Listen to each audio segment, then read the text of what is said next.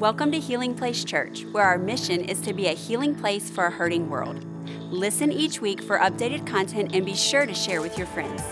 We hope this podcast is a blessing and a resource to you as you pursue God daily. Fantastic. If you have your Bibles, turn to the book of 2 Chronicles chapter 7. Some of you are like, Pastor, I don't know where 2 Chronicles is. It's right after 1 Chronicles. I'm no help today, right? I'm giving you no help. 2 Chronicles 7, and we are kicking off a theme, and not just a series for the month, but really a theme for the entire year on revival. Some of you have seen the shirts. You've seen some of the apparel. It's more than just a word. You know, I remember years ago when Rachel and I were living in Prairieville. We were down in Ascension Parish. We probably lived in AP for 17, 18 years. I remember the first house we lived in Prairieville, it had a fireplace.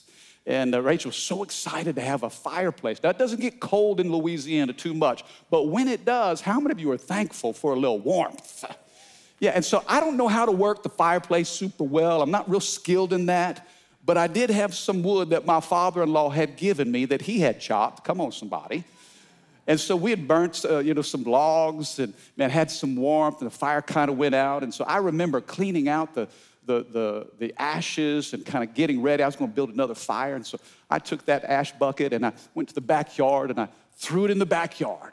Came back in and, man, started working on another fire. And then I went to the kitchen and started washing some dishes. And I looked out the window.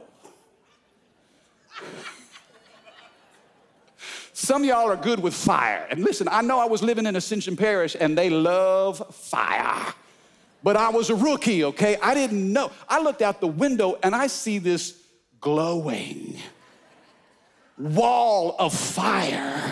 I mean, it was just like, I'm like, oh my God. And it was in the woods and then a hayfield on the other side of the woods. I've set the woods on fire. I'm like, oh, sweet Jesus. How many of you know when you set something on fire, you start moving? I didn't realize that there were still embers that were warm in that old fire that I had discarded. And as long as the wind was blowing, when the oxygen hit those embers, something stirred up. Some of you know where I'm going with this. I want to tell you what I feel for our church in 2023. The wind of God's Spirit is blowing. God is stirring and igniting some things within the heart and the spirit of His people. I know stepping into a new year, some of us, we set goals. We make resolutions. We have certain targets that we're going for this year. We want this year to be different than last year. How many of you know that if you want something you've never had, you got to do something you've never done? For us, we have a word, not necessarily goals or resolutions, but our word is revival. Somebody say revival. Now, what comes to your mind when you think of revival? Some of you have been in church for a long time. How many of you have been in church for decades? Oh, yes. You probably have certain thoughts and images connected to this word.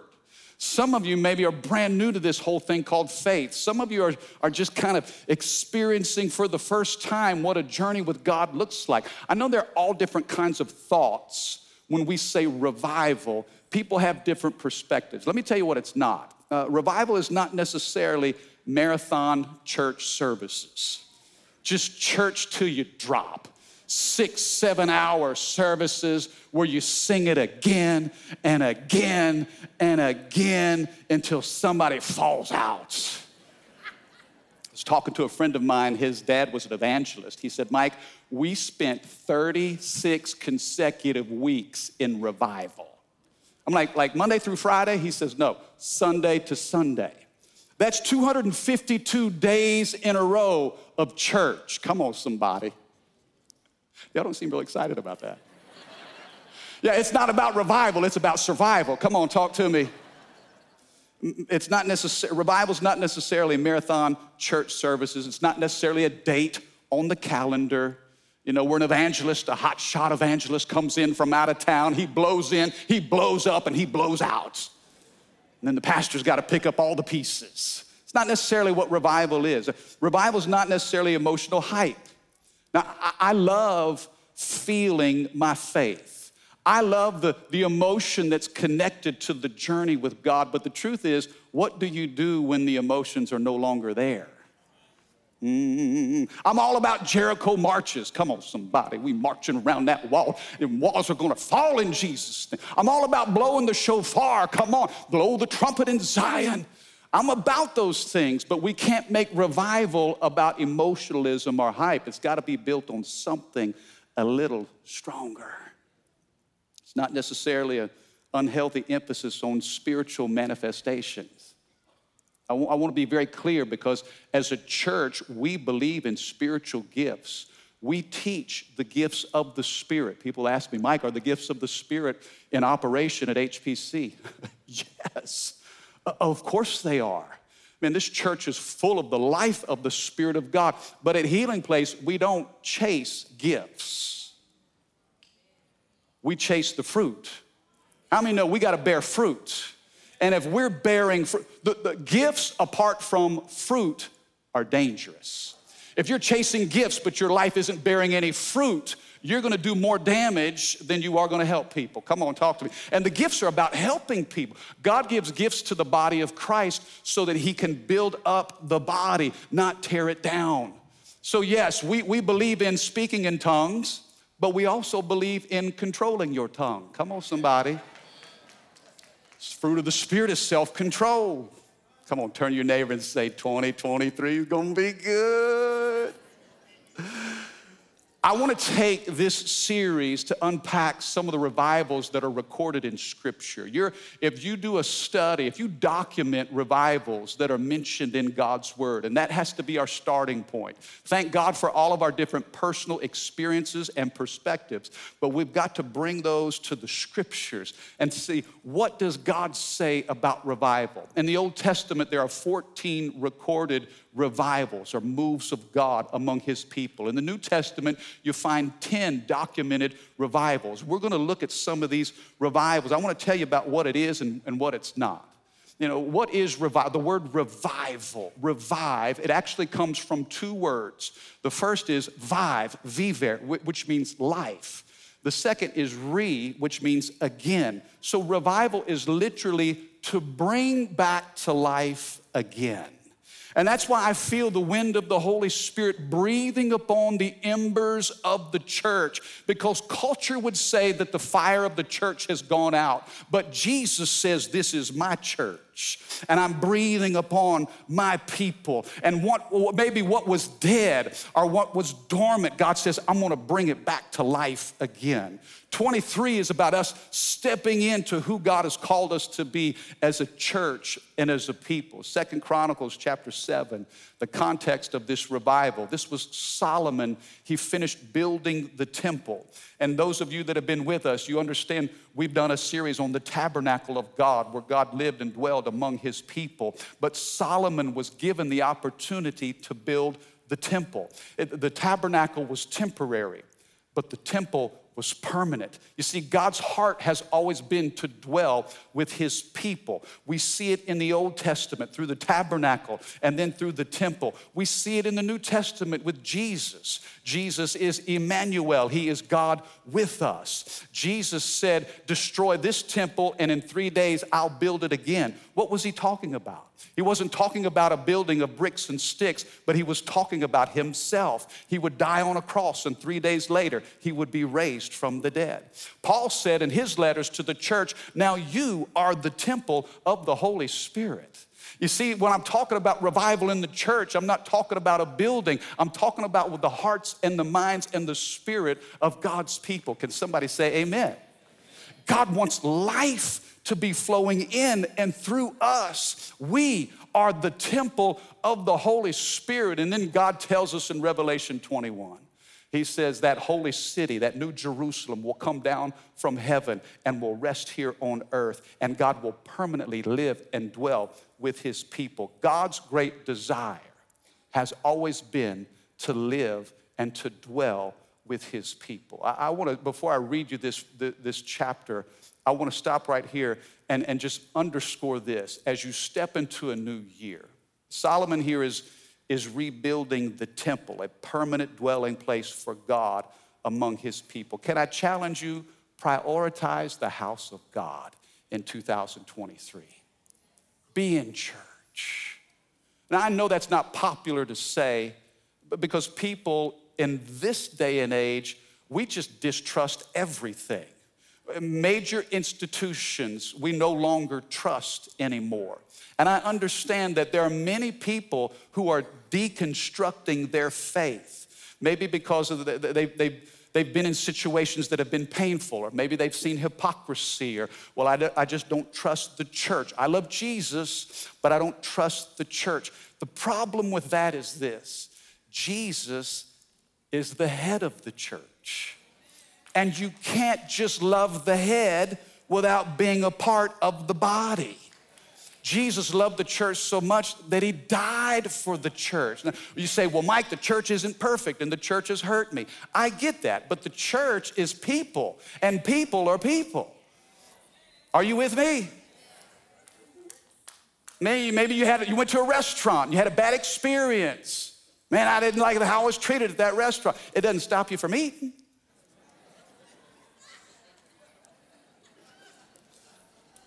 Some of you don't like where you work.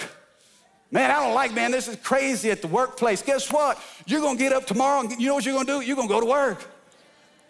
Oh, but we'll disconnect from the church because, well, I love God, but I don't love the church. Well, listen, you may not be loving God if you don't love his body. Be in church. Look, we're imperfect. You know, we say it every week. I'm not perfect, but I serve the one who is. It's a reminder that there's brokenness inside of us, but we need each other as we become more like Christ. Solomon is building this temple, and it's a reminder. This revival is about prioritizing the house of God. Look at what it says, 2 Chronicles 7, verse 1. When Solomon finished praying, fire flashed down from heaven and burned up the burnt offerings and sacrifices. And the glorious presence of the Lord filled the temple. Now, underline that phrase in your Bible. Circle that. This is important. When they offered up sacrifices, after he had finished praying, fire came down and burned up those sacrifices, and then his presence filled the place. The Bible says in verse 2 that the priest couldn't enter the temple of the Lord. Why? Because the glorious presence of the Lord filled it. Now, I told you what revival isn't. Let me tell you what revival is. Revival is an outpouring of God's presence. It's a prioritizing of his presence.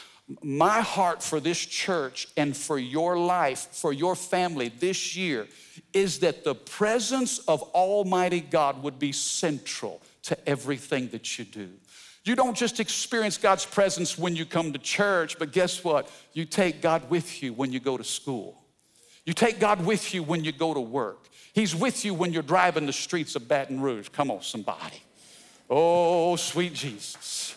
Man, you need the presence of God. That's the priority. You see, Healing Place is all about his presence. If you subtract the presence of God from HPC, you know what this is? This is just a production. And we're not here for entertainment. Can I have a good amen? Now, I'm all about excellence. We do things with excellence here. Man, when you drove up on campus today, man, you saw a beautiful piece of property. It's well kept. When you walked into the building, you were greeted. Man, there were people that were smiling and kind and gracious. If you checked your kids into nursery or our kids district, man, there's a spirit of excellence in which we do everything, but it's not for show. It's not for entertainment, man. Our worship, thank God for the screens and the lights and all that goes with it. But you know what? If you subtract the presence of God, we have nothing. Healing Place Church is all about his presence. It's why we do everything that we do. The Bible says that fire fell from heaven and consumed the sacrifices in the temple, and the glory of God was so thick that the priest couldn't even get in the building. Oh, his glory was just so think about this. There was something supernatural in an unseen realm that invaded the natural, the physical space of that place. My heart for you this year is that God's super would invade your natural. His presence is heaven to me. Oh, in his presence, there's fullness of joy, the Bible says. Listen, if we have Jesus, we have everything we need. I may not have everything I want, but with him, I have everything I need. Can you say amen? Revival is about an outpouring of his presence. I remember when I was in college, and I was visiting a church one Sunday night. We didn't have practice that weekend, so I was able to go to church. And I sat in the back of this church, and the pastor was up, and he was ministering to people. And there were some people that he had prayed for that were falling out on the floor. And I'd never seen anything like that in my life. And there's probably about 500 people in the building. I'm sitting in the very back on the last row, and I'm not wanting to be seen. And he looks across the church, and he sees me, and he says, "How about my basketball player friend back there? You need to come up here and get some of this." I'm thinking, some of what? I see what's happening. I'm not sure I want that. He says, "You need to come up here and get some of this. I want to pray for you." Well, I didn't want to disrespect the man of God. My parents taught me right.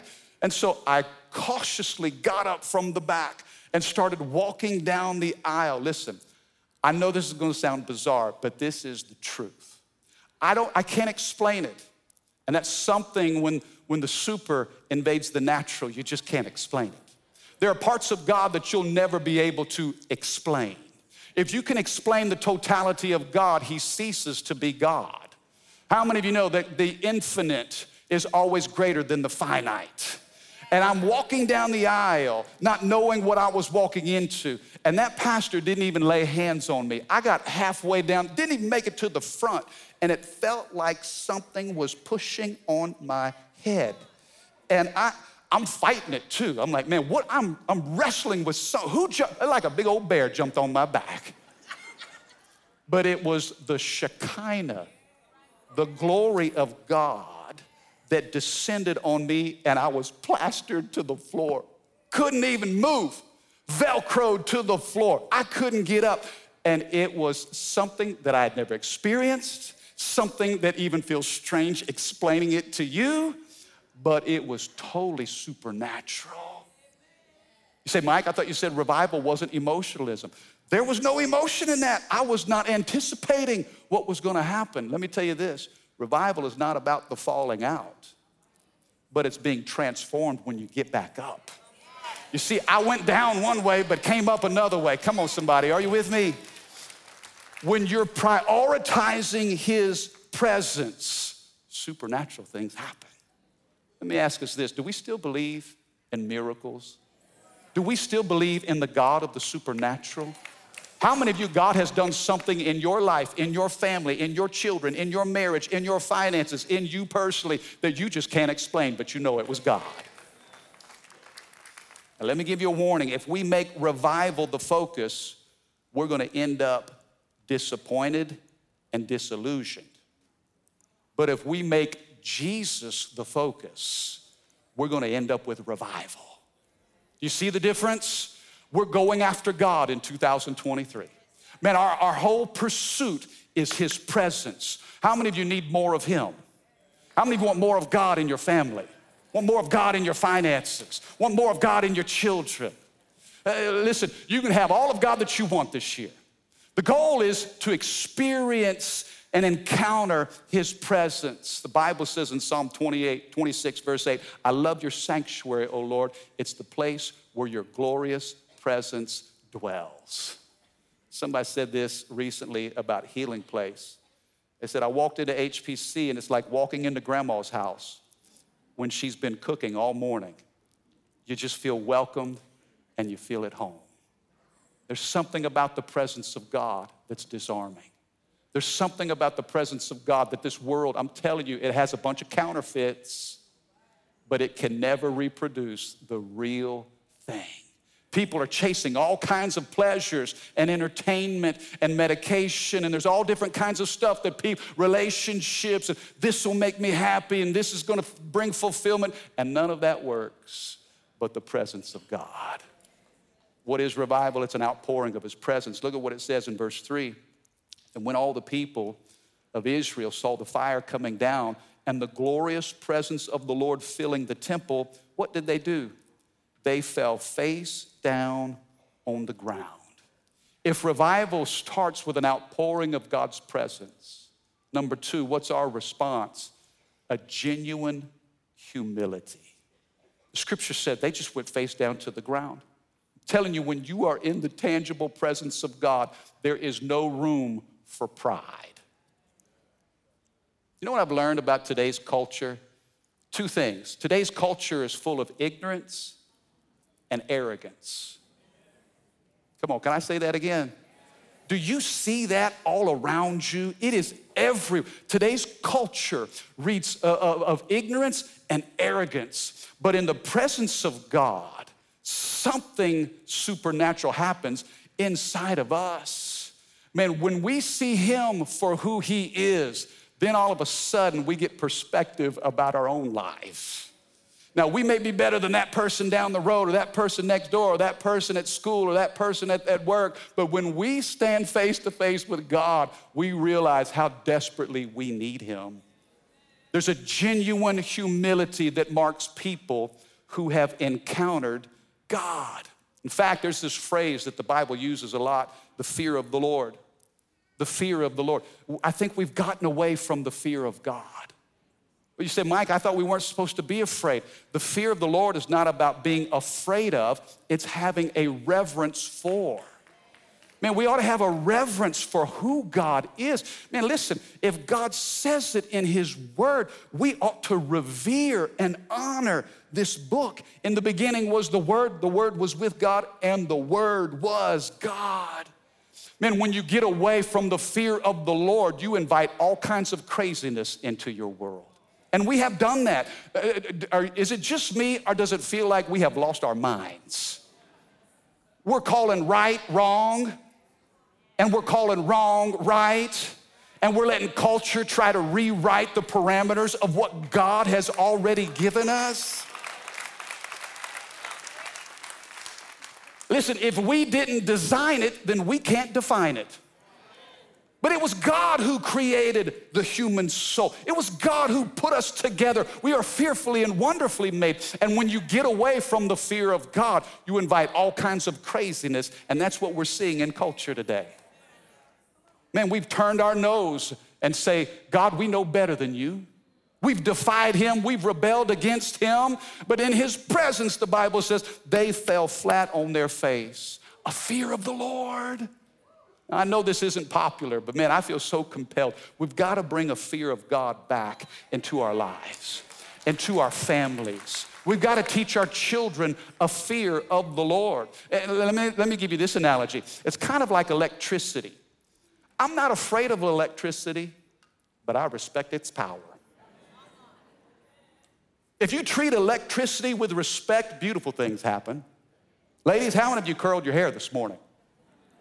How many of you needed to curl your hair? Just put that little curling iron in. Or, fellas, how many had a piece of toast? Anybody? Nobody? Y'all didn't eat breakfast? How many of you like to walk into a dark room, flip on a light switch, and boom, there it is?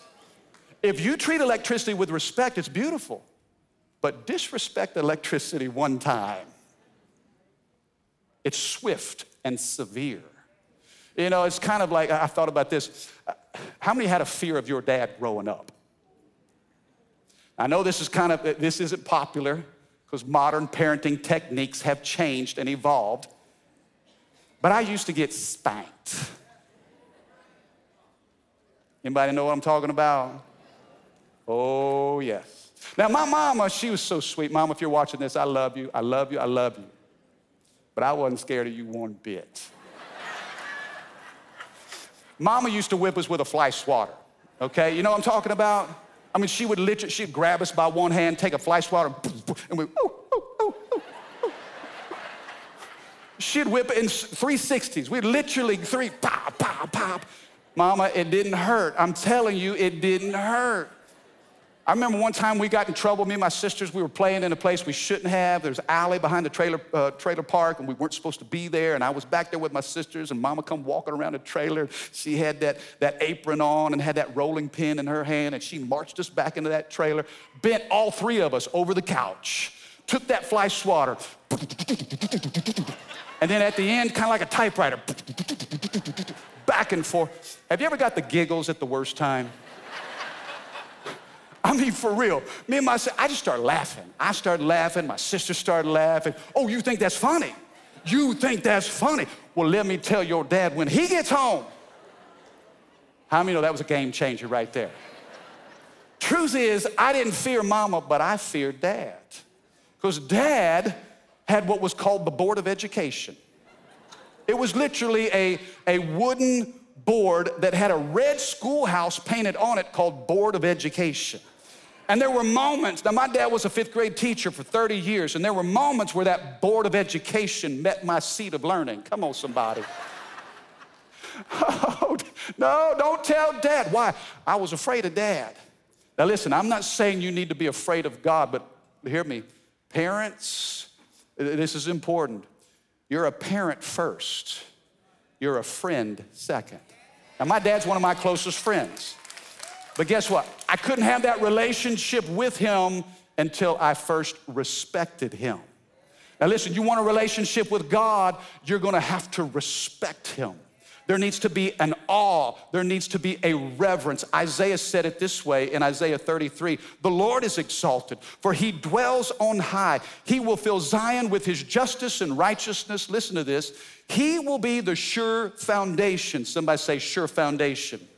"For all of your times, he will be a rich store of salvation and wisdom and knowledge." Now listen, the fear of the Lord is the key to this treasure.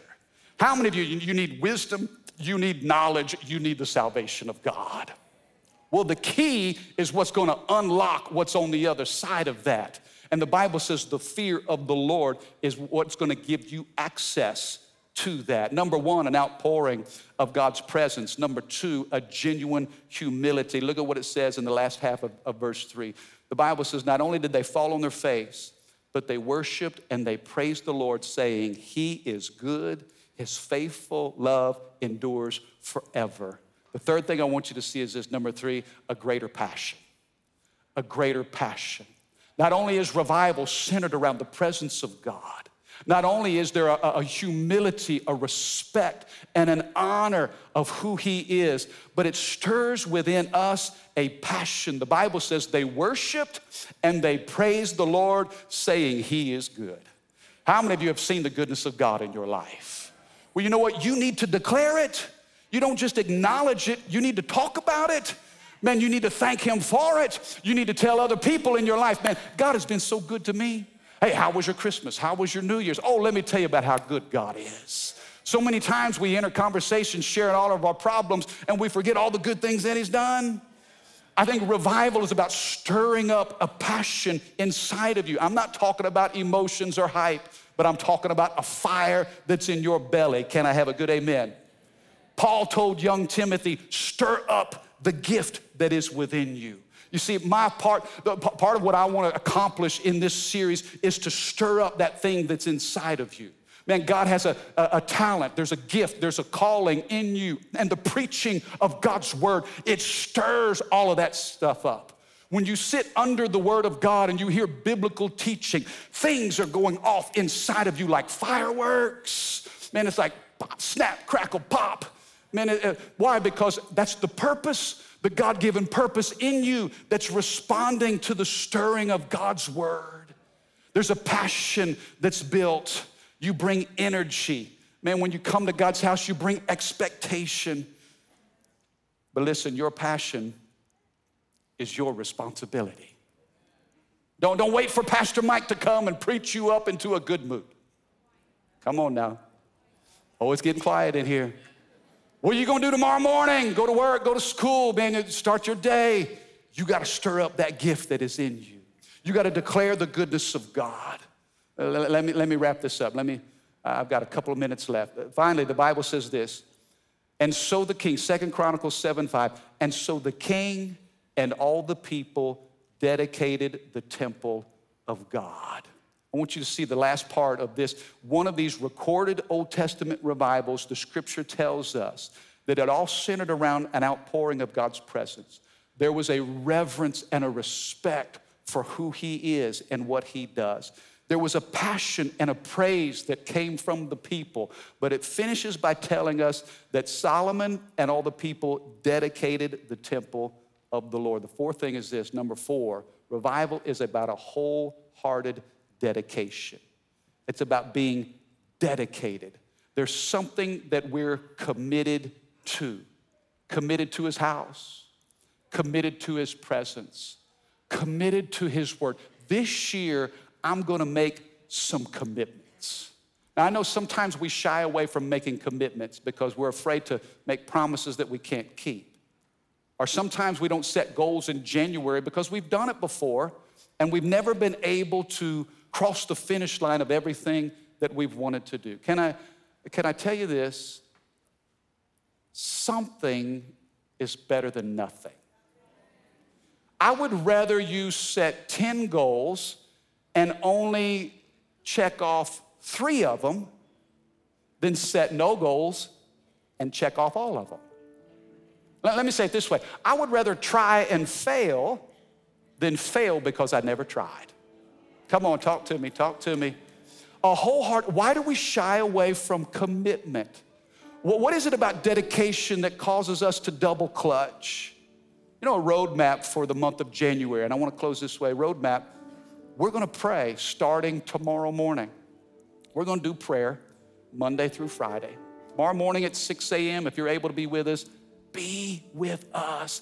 Gather with believers and pray together. If you can't be with us in the morning, online, whether your work, if you can steal away just a few moments and watch online. We have thousands of people that gather online to be a part of a corporate prayer time together where we're praying for some specific things.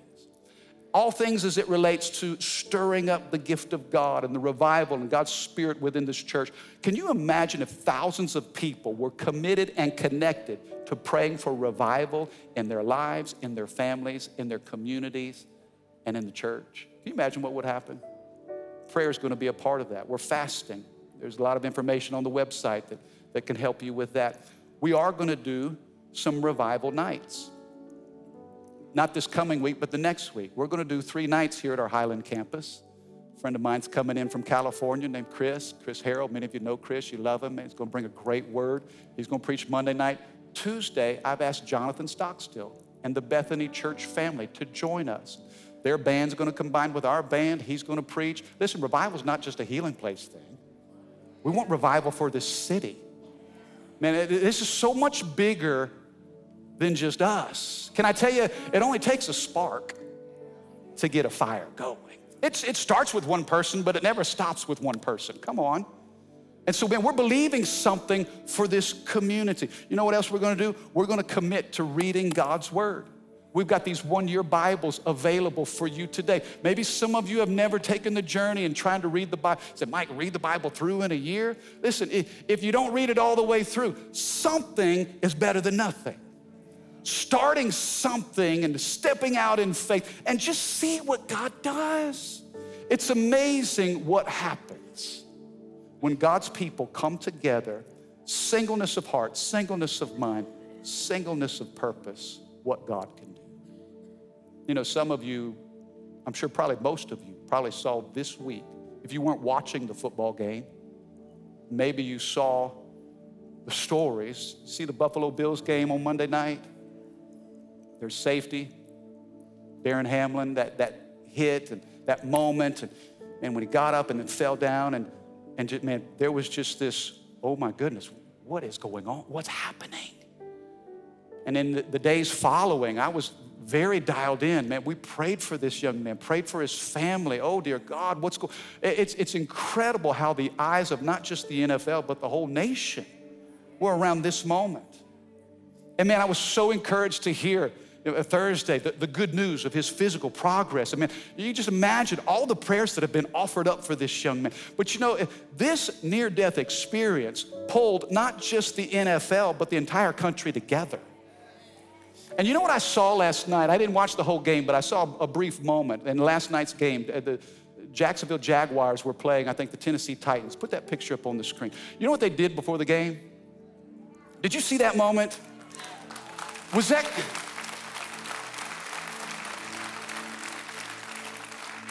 Now think about it. This young man had been fighting for his life. What is revival? It's life coming back to you. Now, you know where I'm going with this. If the NFL can rally, this is a beautiful picture of grown men on their knees. And what are they doing? They're seeking God. If God can use this experience in an athletic realm, what do you think he can do if the church would feel a sense of urgency and pray and kneel before God and believe that he brings life back into dead places? The strength back to empty spaces. The scripture says this in 2 Chronicles 7. Here's the anchor scripture of the whole theme of revival. God said, if my people, somebody say my people, who are called by my name, somebody say his name, will humble themselves. What are we doing? We're going to revere and reverence God. Will humble themselves and pray and seek my face, the priority of his presence, and turn from their wicked ways. He says, then I will hear from heaven. He says, I will forgive their sins and I'll bring healing to their land. Come on, clap your hands. Stand to your feet if you believe that today. Thank you for listening. Take a moment and subscribe so you can become a part of the community here and stay up to date with what is happening at Healing Place Church. For more information about HPC, visit healingplacechurch.org.